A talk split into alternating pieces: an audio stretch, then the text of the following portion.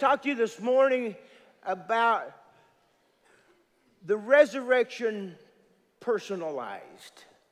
Because I think it's important that each and every one of us take it personally. Because the resurrection wasn't for just for the crowds, it was for the individual. We have 2,000 chairs set up in this building right now, and almost every one of them is full. It's, Jesus is for the masses, but he's really more for the individuals. And if the resurrection is just something that becomes a traditional thing for us, then we have overlooked the real reason for the resurrection. You see, there's a worldview of the resurrection and our Heavenly Father's view of the resurrection. It's interesting that in Jesus' day, before the crucifixion and resurrection, they were waiting on the Messiah. All of the people in Israel were praying for the Messiah to come. They had spent so much time waiting and living and compromising their self serving convictions that when God eventually, everybody say eventually, how many knows that God is not on our timetable? And the reason is, is because He is God, in case you didn't know it, and we're not.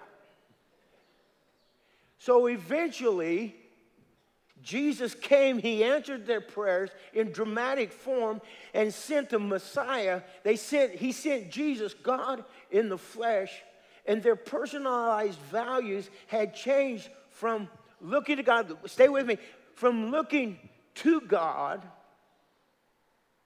to looking to themselves and doing their own public prayer so that people could see them.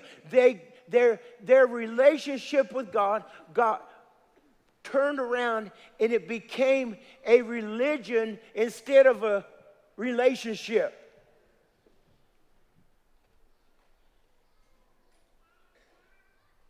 Their self imposed convictions. Isn't it interesting how, the, how religions of the world can mess up what Jesus is trying to do? Have you ever wondered why there's so many religions in the world? I know when I was growing up, when I was a kid, I was growing up, and I asked myself, just because I grew up as a Christian, I didn't want to, I wanted to make sure I wasn't doing the wrong thing. So I prayed and I asked God to help me to understand. And I realized that man can mess up what God will always fix. And many things were fixed through what we call the resurrection. God fixed what religion had messed up. And so he sent the Messiah, he sent the one that they'd been praying for all these years and they had made up a lot of things that they had to live by their own personal definitions of holiness. In doing so, they looked to the miraculous answers for prayer. As a result of this day, listen, God's chosen people, the nation of Israel, his chosen people continued to pray for what God had already so graciously given to them. Did you know that God can be working on your behalf? And if you're not paying attention, you won't even know it. Did you know that God helps you every day of your life?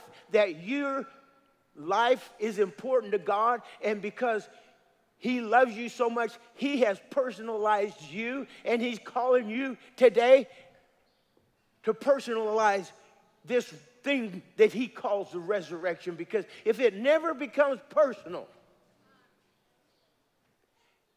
it will just become another thing. And that's what happens to the religious people.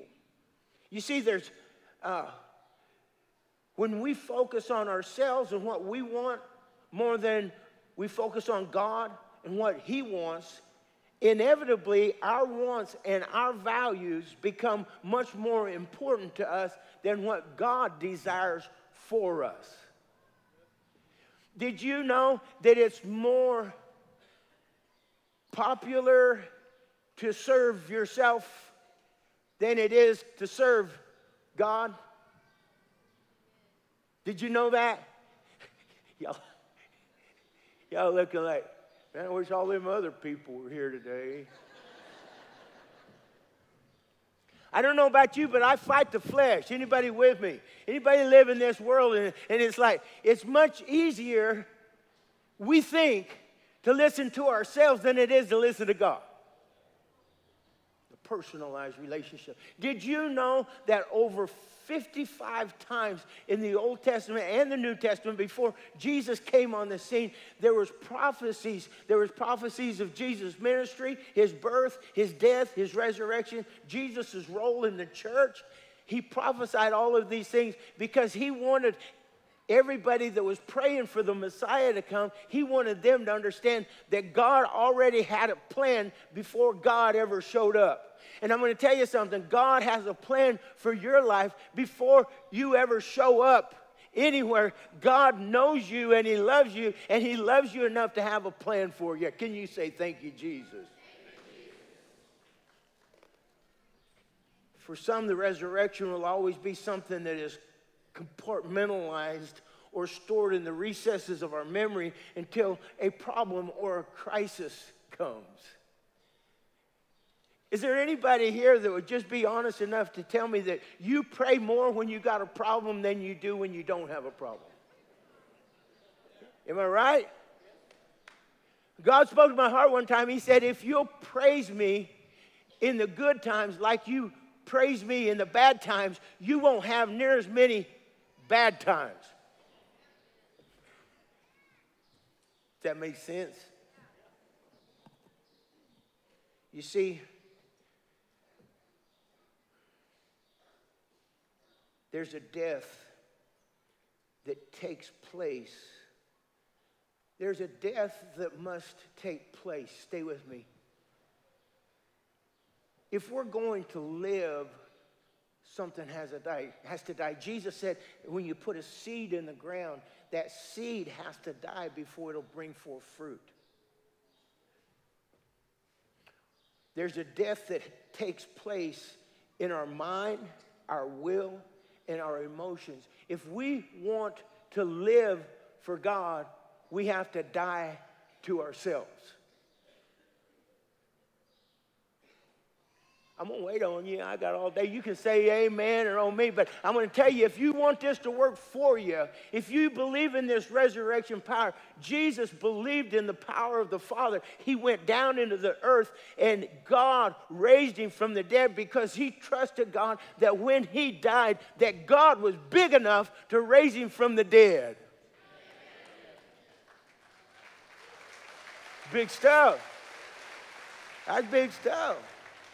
It says it talks about in Romans 6 3. It says, Do you not know that all of us, everybody say all of us, have been baptized into Christ Jesus, that have been baptized in Christ Jesus, have been baptized into his death. You're like, well, preacher, I thought this was supposed to be a resurrection sermon. Stay where you're at. Stay right there. We're, Therefore, we have been buried with him. Everybody say, with him.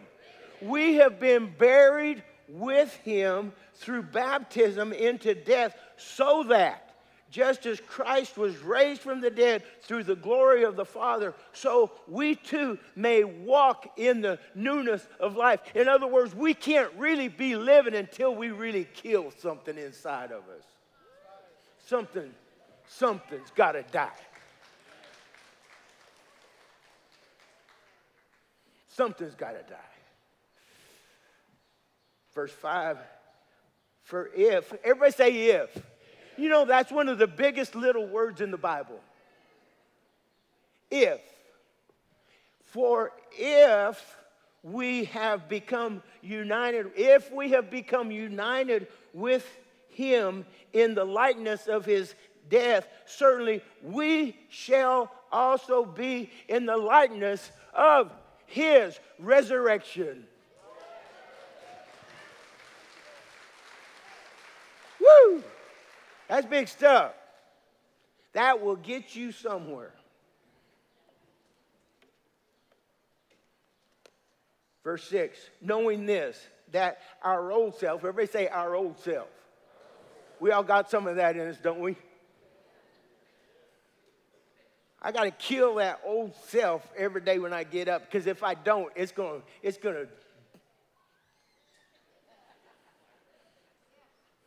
That old Randy isn't the good Randy.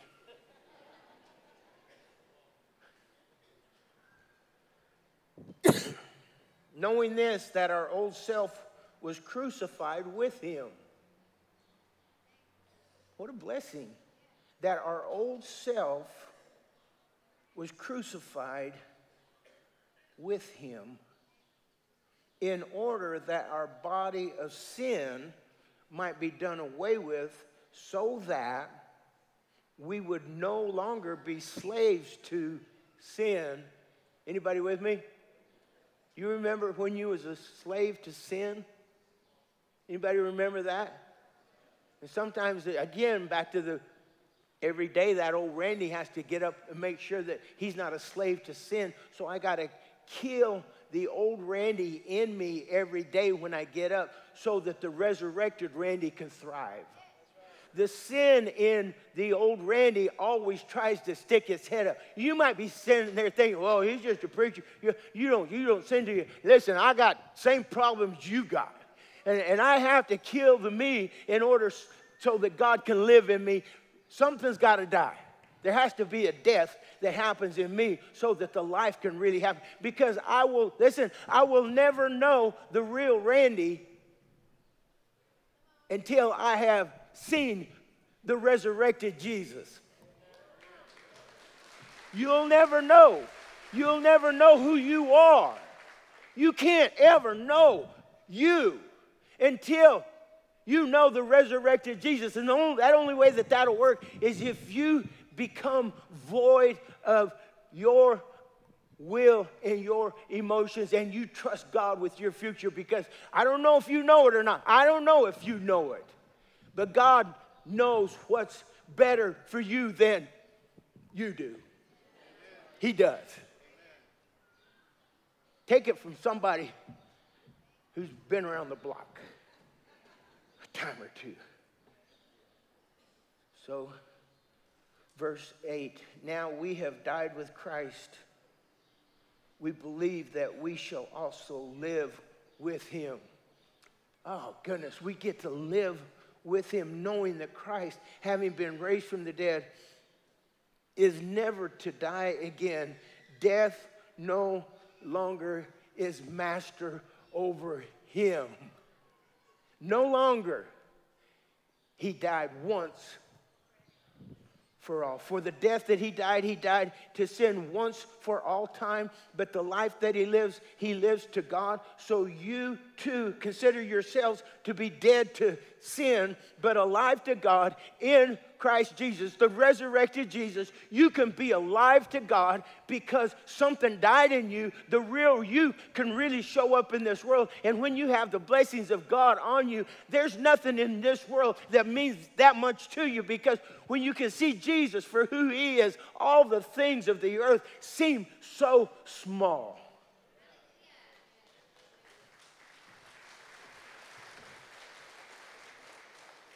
So, how can we do this? God reveals the mystery of the gospel to us when the Holy Spirit opens our spiritual eyes. Here it is, John 3 15. If you blink, you'll lose it. Everyone, everybody say everyone. Everyone who believes may have eternal life in him.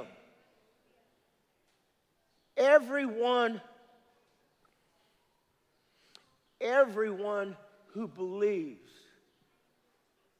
may have eternal life. How do we do it? Through the resurrected Jesus. You see, I, and I can, I can kind of, I mean, I'm not a mind reader, but I can kind of read your mind right now. Some of y'all may be thinking the simplicity of this is troubling. Because we expect we expect a more com- complicated cure, a more elaborate treatment. Uh, us Americans would much more be much more comfortable with a religion where we had to actually do something. If we really had to, if we could just work for eternal life. Let me tell you something. There's a lot of religions out there that would accommodate you. If you're, if you're like one of those that, man, I just got to work for this, well, come see me afterwards. I'll, I got, I got a whole list of them in my mind. But Jesus said it's a gift of God, not of works, lest any man should boast. He says he takes the boasting away from him, away from us, because our glory isn't worthy to be glorified because he's the resurrected. He deserves the glory. He deserves the honor. He deserves the praise because he's the one. But in our flesh, if we don't want it to die in our flesh, we're like, mm, I, I need some glory. I need some praise. Somebody just honored me. I need some honor. Nobody honors me anymore. I can't believe anybody honors me. But you see, when you've died out to yourself, you don't care about that stuff anymore. You don't care about it because Jesus is the one who was crucified and rose again on the third day so that we could take a deep breath and have peace in our lives.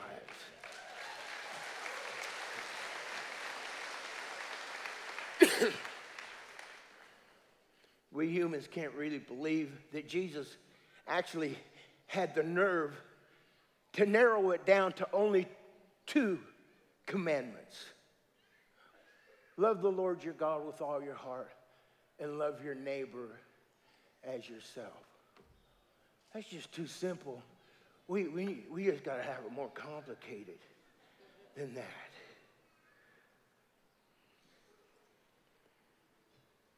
I do believe that the reason that people ran to Jesus is because their religious teaching had run more people off than it had kept. The religious teaching of the day, people of Jesus' day, they were sick and tired of it. And you know what? I am too. I'm sick and tired of the religious movements of our day that they think you got to jump through all these hoops so you can believe in Jesus, so you can know Him as your Savior. He says, just believe in me and you can have eternal life. Die out to yourself. Let me have you, and I can do with you, the, I, can, I can give you what you need if you'll just allow me to be the Lord of your life. That's all He's asking for. It's kind of like, uh, there was a town, there was, a, there was some buildings in town, three buildings in town that got overrun by squirrels. There was a town hall, the hardware store, and the church. The town hall brought, they brought in some cats, but after the cats tore up the file cabinets, tore up the seats and everything, they got rid of the cats, but they still had the squirrels. The hardware store humanely trapped the squirrels and turned them loose outside of town. Well, four days later, they were back in the hardware store. Well, only the church came up with the effective solution. They baptized the squirrels and made them members. Now, they only see them on Christmas and Easter.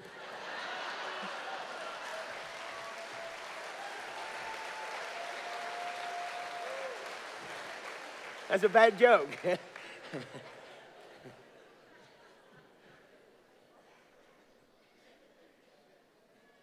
Let me tell you something. People,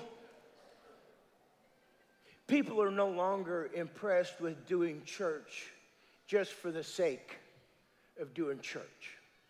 I think that's the reason that in our culture today, the church attendance has gone down. I think it's because people are sick and tired of just doing church without a relationship. Religion is just religion, and it's just one more thing to add onto your plate that really doesn't mean anything. But when you get down to it, if you serve the resurrected Jesus, there's all kinds of something inside of you that says, I want to live for God.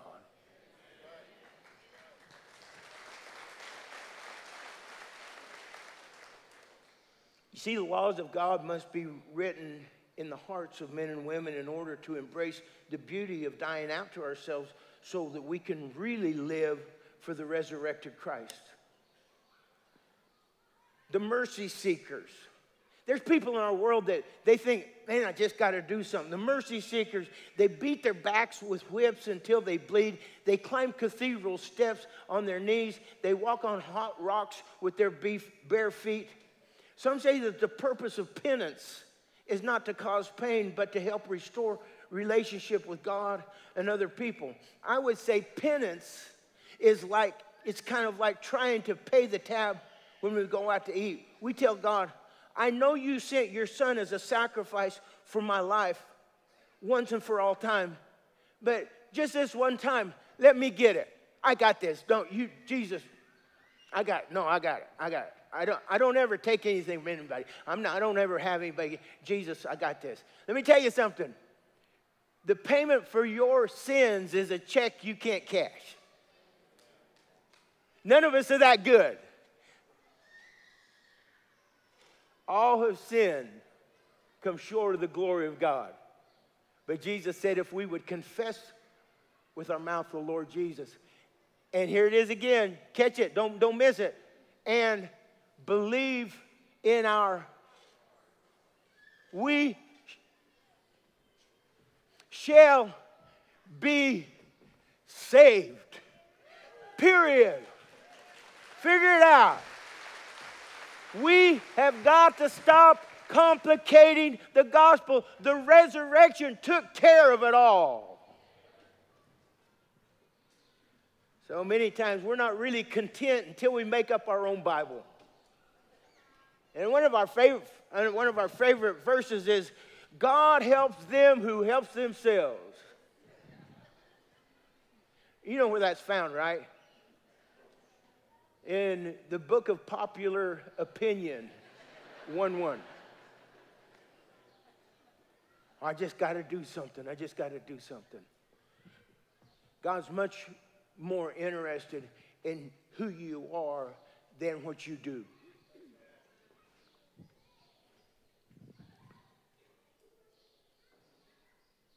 Many times, what we want to do, we want to fix ourselves.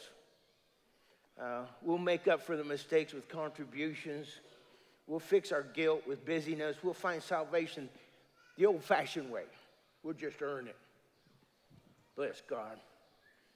You, you don't know how much money I put in offering. Bless God. You don't know. I come up and I mow the lawn for the church. You don't know what I do. I get I park I drive the golf cart and I park people. You don't know what I do. You know, let me tell you something. We don't let stay with me. We don't do works so we can get to heaven. We do works because we understand the first two commandments, love God and love people. The reason we I'm telling you, we're not doing it around here because we have to. We're doing it around here because we want to. When Jesus gave his all, that's the least we can do, is give our all. Your part is to trust. Your part is to trust. And God will do what he will do. Tim Keller put it this way in his book, Hope in the Times of Fear. There's a lot of fear in our nation. The resurrection and the meaning of Easter he brings us insight. He said the greatest threat to our hope for a better world is not natural, not the natural environment. We're so hung up on the environment, nothing else matters.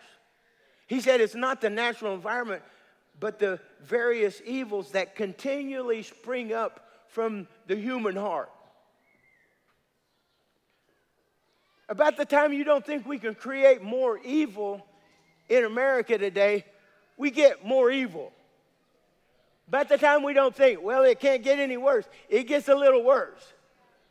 But I'm going to tell you something Jesus is still alive, and no matter how bad you get, no matter how bad I get, if I confess my sin, if you confess your sin, He is what? Somebody tell me. Faithful. Everybody say faithful. He was faithful and just to forgive us of our sins and cleanse us from all unrighteousness. We're not computers, we're flesh and blood humans being human beings, and when we confront the claim of the resurrection, we address it not only with logic, but with a lifetime of hopes. And sometimes fears accompany that, and sometimes even pre existing faith commitments. You see, if we're not careful, our past beliefs that we believe will mess up what God's actually trying to do, that new thing that God is actually trying to do in you. Did you know that your past can really tell a lot of lies to you? Well, that's just not the way we did it. Well, that doesn't mean it's right. What did God say? What about the resurrection? What about the work on the cross that Jesus did for us? Let's get it back to where it's healthy for us. In the resurrection of Christ, we have the past, the present, and the future. He died for everything that happened in the past. He died for us now in the present. And even in the future, there is still hope because Jesus is not contained by the thing that we call time. He is not contained by anything. He is more than enough for everything. And if we will turn loose of the things that draw us down and keep us from God, then He will fill it up with the things that bless us and bless Him and bless His kingdom. And we will be more fulfilled and have more peace in our life. The resurrected Emmanuel, it means God with us. Well, here's the rub. In our time, the Christian faith has seen is seen as something that is traditional rather than something that is radical and disruptive. There could be nothing further from the truth. The religion, uh, the religion of the resurrection can never be something that is just traditional. And you are living proof of that. All them cars out there in the parking lot, that's living proof. You still showing up to come to church, that's speaking loud for the truth and the power of something that happened over 2,000 years ago. He's still alive and he's still working in the hearts of every man, every woman, every little girl that's worshiping Jesus. God cares about his people.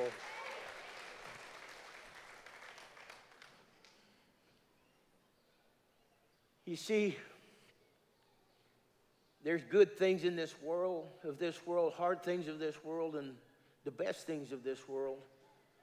What the Bible teaches us is that the road to the best things is not through the good things, stay with me, but usually through the hard things. The road, anybody real good at collecting things? Raise your hand if you're good at collecting. Let's, let's just raise our hands. My name is Randy Weaver. I'm good at collecting things. You with me? The best things of this world are not the good things. Many times, the good things of this world are hard things. But if anything is worth something, Jesus personified this. If anything is worth something, then sacrifice is nothing. You see, the hard things sometimes requires sacrifice, but we can never sacrifice our time, our talent, our treasure. We will never do that unless we understand that the love of God is much bigger than anything that I own, anything that I contain, any of my things. And I am will I have to be willing to give up my things in order to go up. And it doesn't mean that God's going to make you give up all your things, but in your heart, if your things is your God, I feel real sorry for you because there's no fulfillment there. You all know that. I'm preaching to the choir. So in Philippians 2 5, it says, Let this mind be in you, which was also in Christ Jesus, who being in the form of God did not consider robbery to be equal with God, Jesus, but made himself of no reputation, taking on the form of a bondservant and coming in the likeness of men and being found in the appearance of a man, and he humbled himself and became obedient to the point of death, even death on the cross. Therefore, God also has highly exalted him and given him a name far above every other name, that at the name of Jesus every knee should bow, those in heaven and those here on the earth, of those under the earth, those that already died, and those of every tongue should confess that Jesus Christ is the Lord to the glory of the Father in heaven. Because he deserves the glory, he deserves the honor, he deserves the praise. But if we haven't let the things die in us that need to die, we're going to walk around saying, I deserve the glory. I just need more honor. I just want somebody to praise me. Somebody just, do you know who I am? If we're not careful, we will try to trade places with Jesus. All the founders of great religions of the world, they, they were surrounded by their followers uh, when, whenever they died. And, and they, uh, they understood that their movement was growing and everything was doing good. But in contrast, Jesus died in disgrace, being betrayed, denied, and abandoned by everyone, even his father. Here it is. Stay with me. Other religions, other world religions teach salvation through ascent to God, if we do enough works, if we do enough things, and if we're just if we just wear ourselves out, and we will ascend to God through our good works, our moral virtue, our ritual observances, and transformation of my consciousness if I can get things right. But in contrast, in contrast, Christianity is about salvation through through God descending. It's not about us having to go up to get better. It's about Jesus coming down so that we can go up later. And He's going to give us the power to do that. That's the difference between the religions of the world. We just can never be good enough. But Jesus, through his sacrifice and through the blood that he shed on the cross, he said, Because of my blood, you can come into my presence and you can spend eternity with me if you only believe. That's good stuff. So let's take a trip. Let's take a trip back to Jerusalem on that post-resurrection morning. Anybody want to go to Jerusalem? That'd be cool. That'd be fun. So here it is. We got Peter, James, and John. They, they came back and they're banking on the impossible possibility that the well of forgiveness still had a few drops of living water. You see, they had forsaken Jesus. Anybody ever, don't raise your hand, anybody ever been there before? It's like, I just don't feel like it. Well, the disciples felt that way and they're like, man, I hope, I don't know what's going on here, but I know I need forgiveness. So, daring to dream the dream that the master had left some words, some plan, some direction, little did they know that their wildest dream, their wildest dream wasn't even wild enough. Just as someone mumbled, it's no use. I don't know if you ever been there before. You got down so much, you thought it's just, it's just no use. They heard a voice, and the voice said, Peace be with you.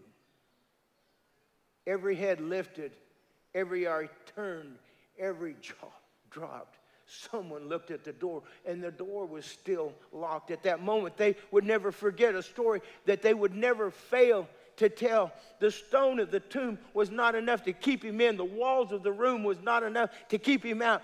The one betrayed now sought his betrayers.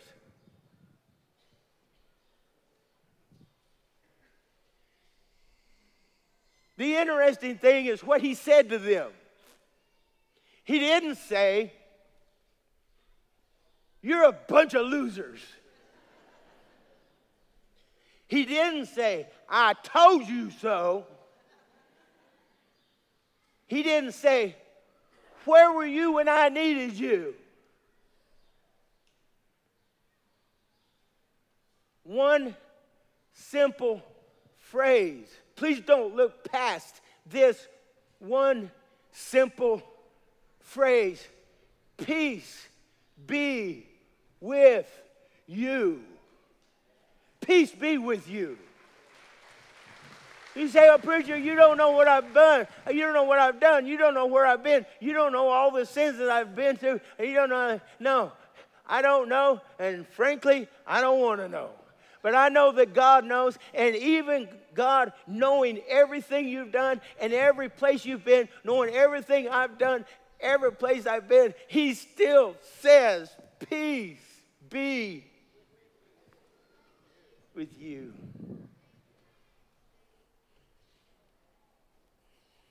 the very thing they didn't have. The very, they state, the very thing they didn't have was the one thing that he offered peace. No wonder after the ascension, they returned to Jerusalem with great joy.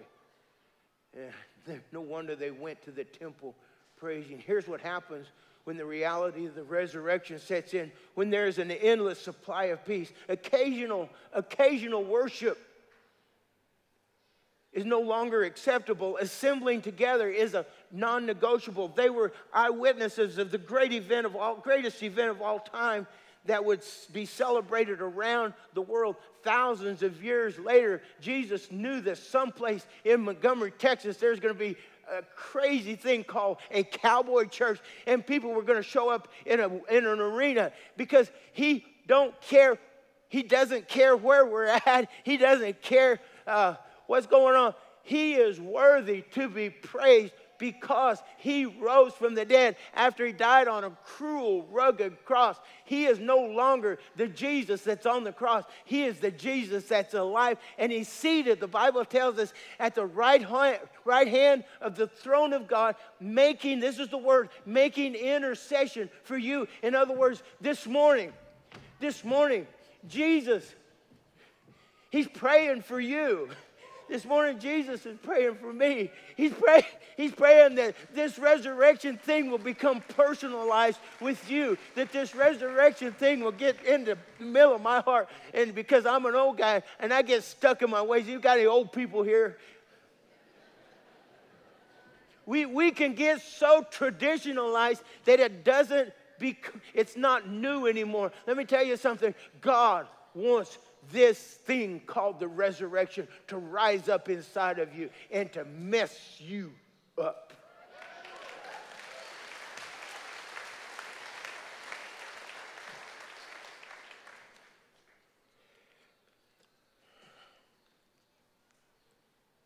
What was it that unlocked the hearts of the apostles? It was that the personalized resurrection. They saw Jesus no, no, no, no. They really saw Jesus. Have you seen him? Have you seen Jesus?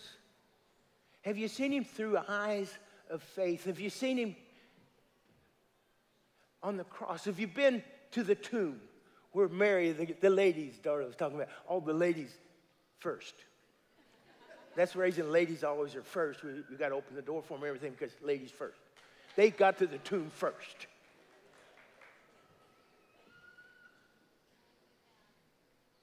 I don't even know where I was at. I'm going to go back to my notes.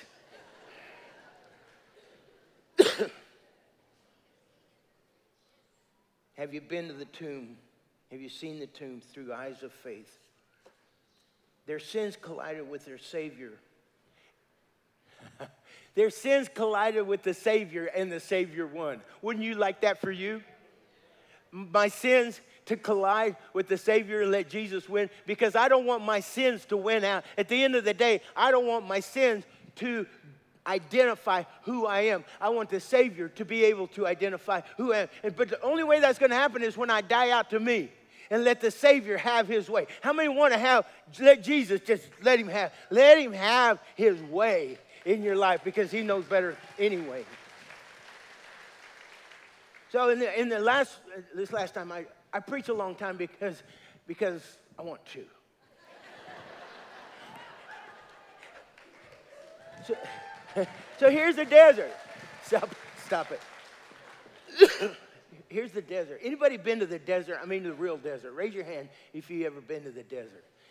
The desert is an in, interesting place. There's a, there's a phrase that says that God is more than enough. But the desert is a place of just enough. And when you go to the desert, you, you, there's something that happens on the inside of us that doesn't happen when you have more than enough.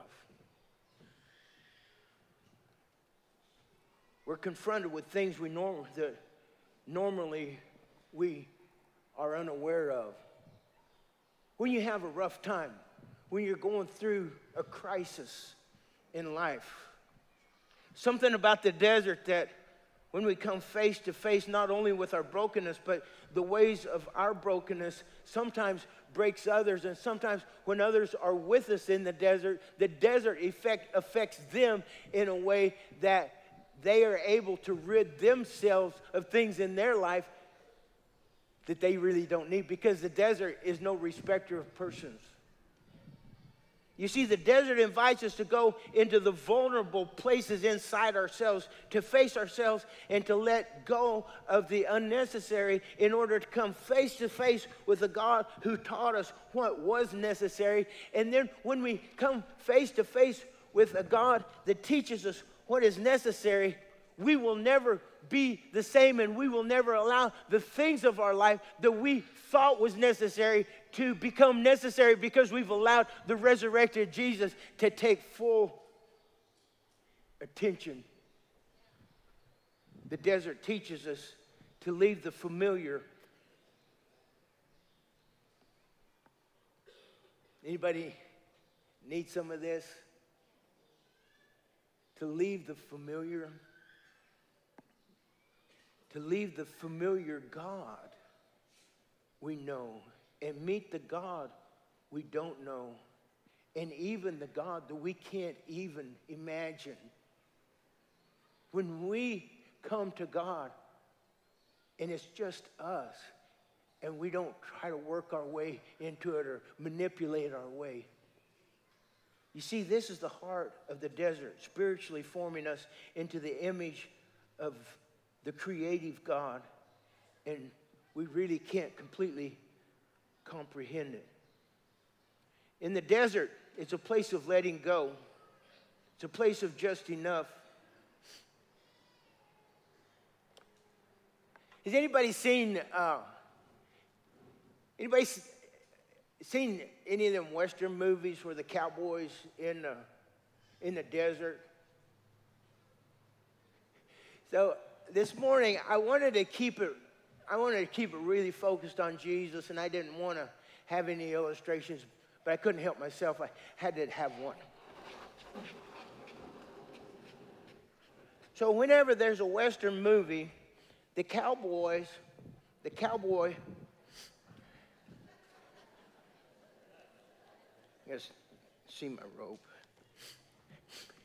You got to have a few things. Now, this is, this is, I didn't bring the real gun because I didn't want anybody to get nervous. But in it, you can't have, you can't have a cowboy movie without having a gun, right? Thank God for the Second Amendment.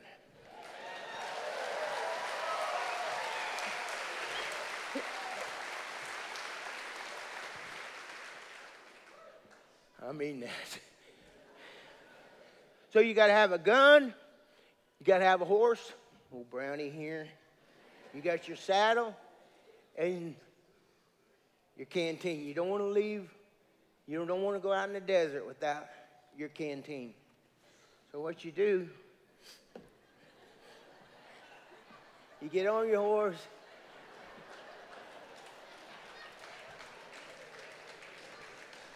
And after a while, you know how hot it is in the desert, right? So the first thing that needs to go is this jacket because it's too hot.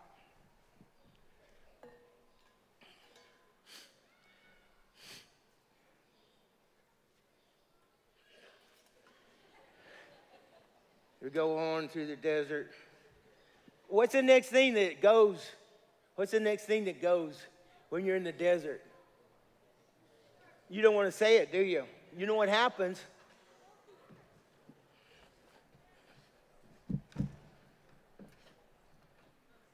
The horse dies, right?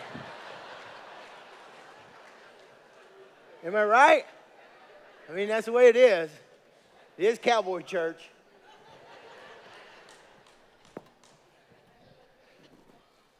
I'm trying not to point my gun at you. So we get our saddle, we're going through the desert, and we're stripped off of most of our stuff. You, you know, when you when you when you're in the desert, you got to turn loose of some things. What's the next thing that goes? Yeah, right. No doubt. Let's get rid of the saddle. But it says don't ever sell your saddle. But uh, I, I still like the rope.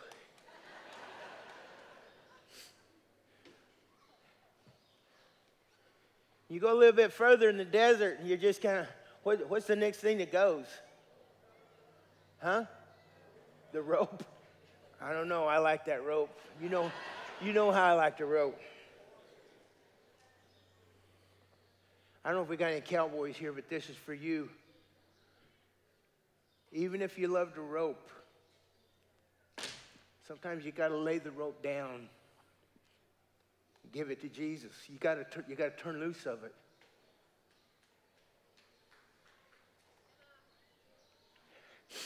What's the next thing?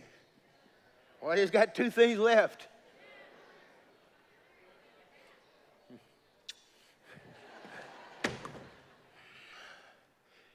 You always want to hang on to the water. You remember when Jesus met the woman at the well? You remember that, right? And she, uh, she asked him if, if he wanted some water. And uh, he said, You can drink from this water and you're going to get thirsty again. You know, that's what happens in the desert. When you, when you get thirsty, you always, you always, uh, you got to have water. But at some point in time, if you stay in the desert long enough, you know what's going to happen?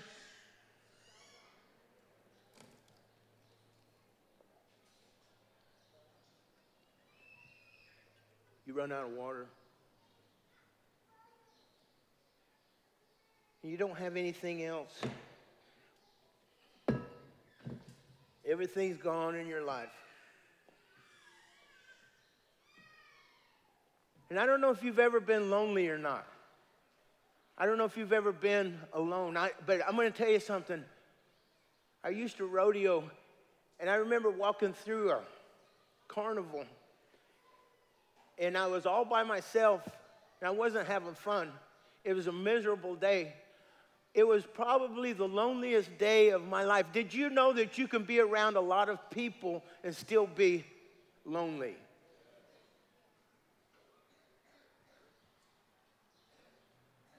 But even though we feel lonely, we are never alone. No matter what we go through in the desert of life, no matter what things life shows us, the issues we have, and we all have issues, do we not? My name's Randy Weaver. I got issues. I need a Savior. I need a resurrected Savior. I don't just need any old Savior. I need somebody that, that rose up, somebody that got up out of the grave.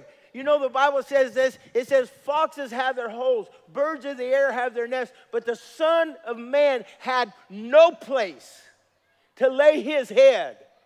You know, the only thing that ever really made any difference to Jesus was the fact that you would be here on Sunday morning worshiping the risen Savior. He didn't care about houses, homes, horses, ropes, saddles. He didn't care about nothing like that. Not our boats, not our pickups, nothing like that. He didn't care. He said, I'm going to do this for you. Only you, just you.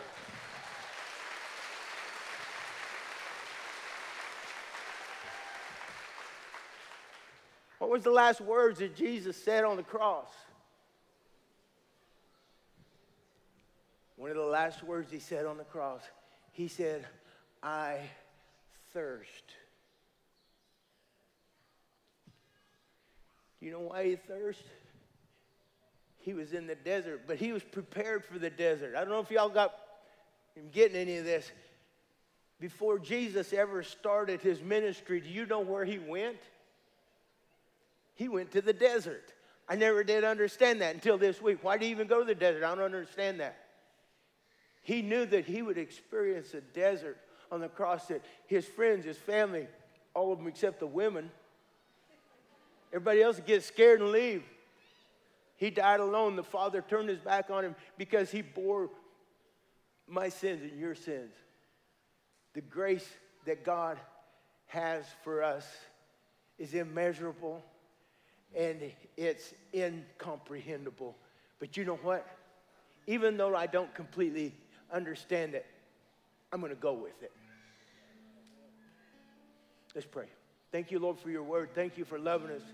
Thank you for your many blessings. I thank you, Lord, that you are more than enough for every situation that we find ourselves in.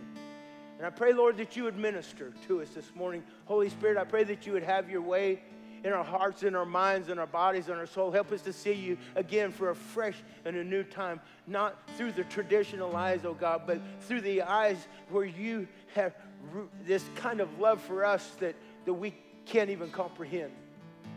I'd like for you to keep your heads bowed and your eyes closed.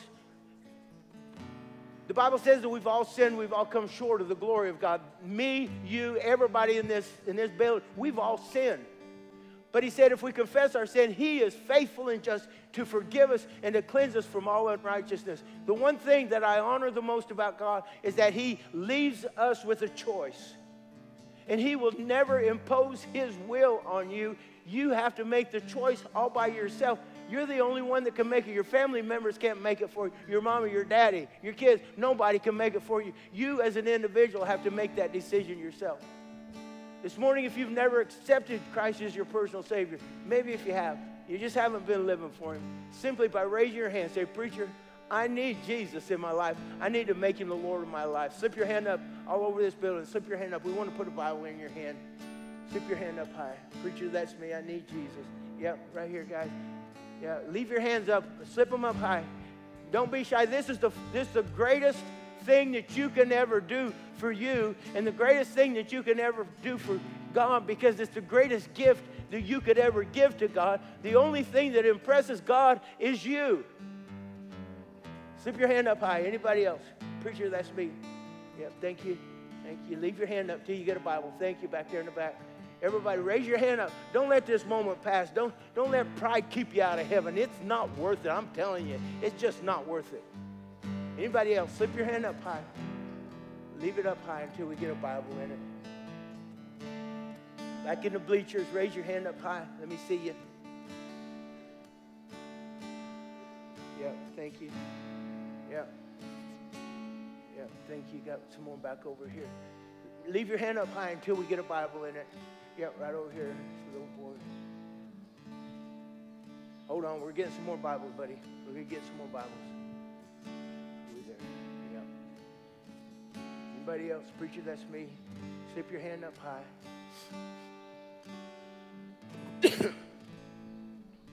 yeah, thank you. This little boy right here. Raise your hand up, buddy. Yeah, thank you. Yep, right back here. This little boy right here. Look here.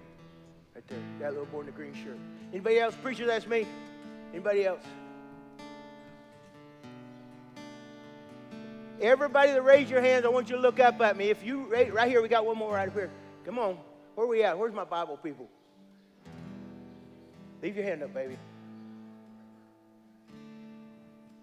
Yep, thank you. Got two. Yeah. I love that. He said, Let the children, let the children come under me. Let him let them come. That's what the kingdom of God is made of. It's made up of little children. Anybody else? Anybody else? Don't want to miss anybody. Thank you, Lord. If you raise your hand, I want you to look up at me. Everybody that raised your hand, I want you to look at me. Up back over here, all over. I want you to come up. I'm going to meet you right down here. Back over here. Come on up, buddy. Come on, everybody that raised your hands, I want you to come down. We're going to wait up, back up there. I'm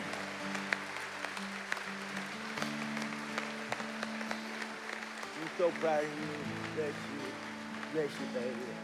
That sweet girl. Yeah, stay up here. I want to pray with you. Hi, baby. That's good. Bless you, buddy. I'm proud of you. Bless you. Bless you. Bless you. Bless your heart. Bless you. Bless you. Bless you. Bless you, buddy.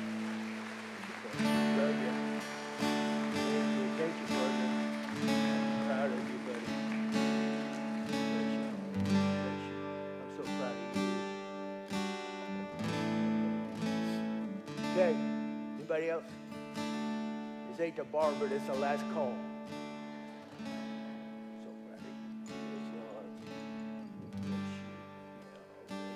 Yeah, come on, baby. Sweet, sweet girl.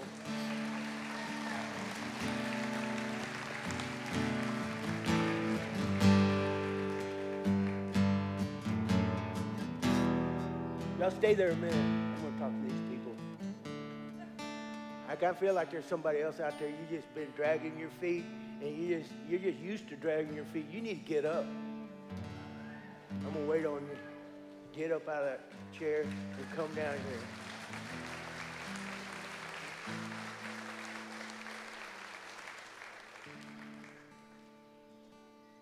And Some of them are getting up and leaving. Here we go. Look here. Y'all look at me. Look up here. Look up here. Here's what the Bible says. It's not complicated. It says it's so simple that even a fool couldn't waver therein. So here's what it says it says, if we confess with our mouth the Lord Jesus and believe in our heart, look at me, buddy. Look at me. Here's what the Bible says. I'm going to tell you what it says. I know you're looking at it, but I'm going to tell you. Says, if we confess with our mouth the Lord Jesus and believe in our heart that God's raised him from the dead, we'll be saved. Your part is to believe in your heart. And I'm going to help you pray, but you got to believe in your heart. Y'all good with that? Okay, here we go. Y'all just repeat after me, okay? Y'all help us pray. Just say, Dear Lord Jesus, thank you for loving me. Thank you for dying on the cross for my sins. Lord, I am a sinner. Please forgive me. I invite you into my heart. I invite you into my life. From this day forward, I give my heart to you. Help me to read my Bible, to pray, show up for church, and get baptized. I love you, Jesus. Teach me to love you more. In Jesus' name I pray. Amen. Amen. Beautiful. So proud of y'all. Thank you. Proud of you. Look here. Look here. I'm going to ask y'all to go, to go over here and visit with, with these folks over here for just a second. If you don't mind, just go over there and visit with those folks. Just, just head on over there and talk to those folks. Thank you all so much. Give me a hand again. I'm so proud of you guys. Yeah, thank you. So proud of you guys. You. Beautiful. Beautiful. Beautiful. Beautiful. Beautiful. Thank you. Would you all stand with me, please? Now, now look here. It's not going to be easy getting all them cars out of that parking lot, so you might as well just wait a minute and just, just be patient. Um, from the bottom of my heart, I want to thank y'all. Dara and I want to thank y'all for, for coming this morning. Please consider coming back. We would like to have a problem next Sunday morning in the sanctuary of having too many people. We would love that. So if y'all could just come back and see us, and uh, we're just full of gratitude that you've come. And uh, if you need prayer, our prayer team's up here, and we just want to thank you. Let me pray for you. How many say that you're not afraid to go to the desert if it's going to help you? Raise your hand. I want to pray for you. So, Lord, I thank you, Lord, that even though we have issues in our lives, we know that you love us with an unconditional love. And I thank you, Lord, for everybody that's here this morning. I thank you, Lord, that you uh, have our best interests at heart. Help us, Lord, to die out to ourselves. Lord, to embrace the death of the things that separate us from you so we can live unto you and give us your purpose and your reason. In Jesus' name we pray. And the church said, Amen. Amen. God bless y'all. We love you. God bless you. Come back next week.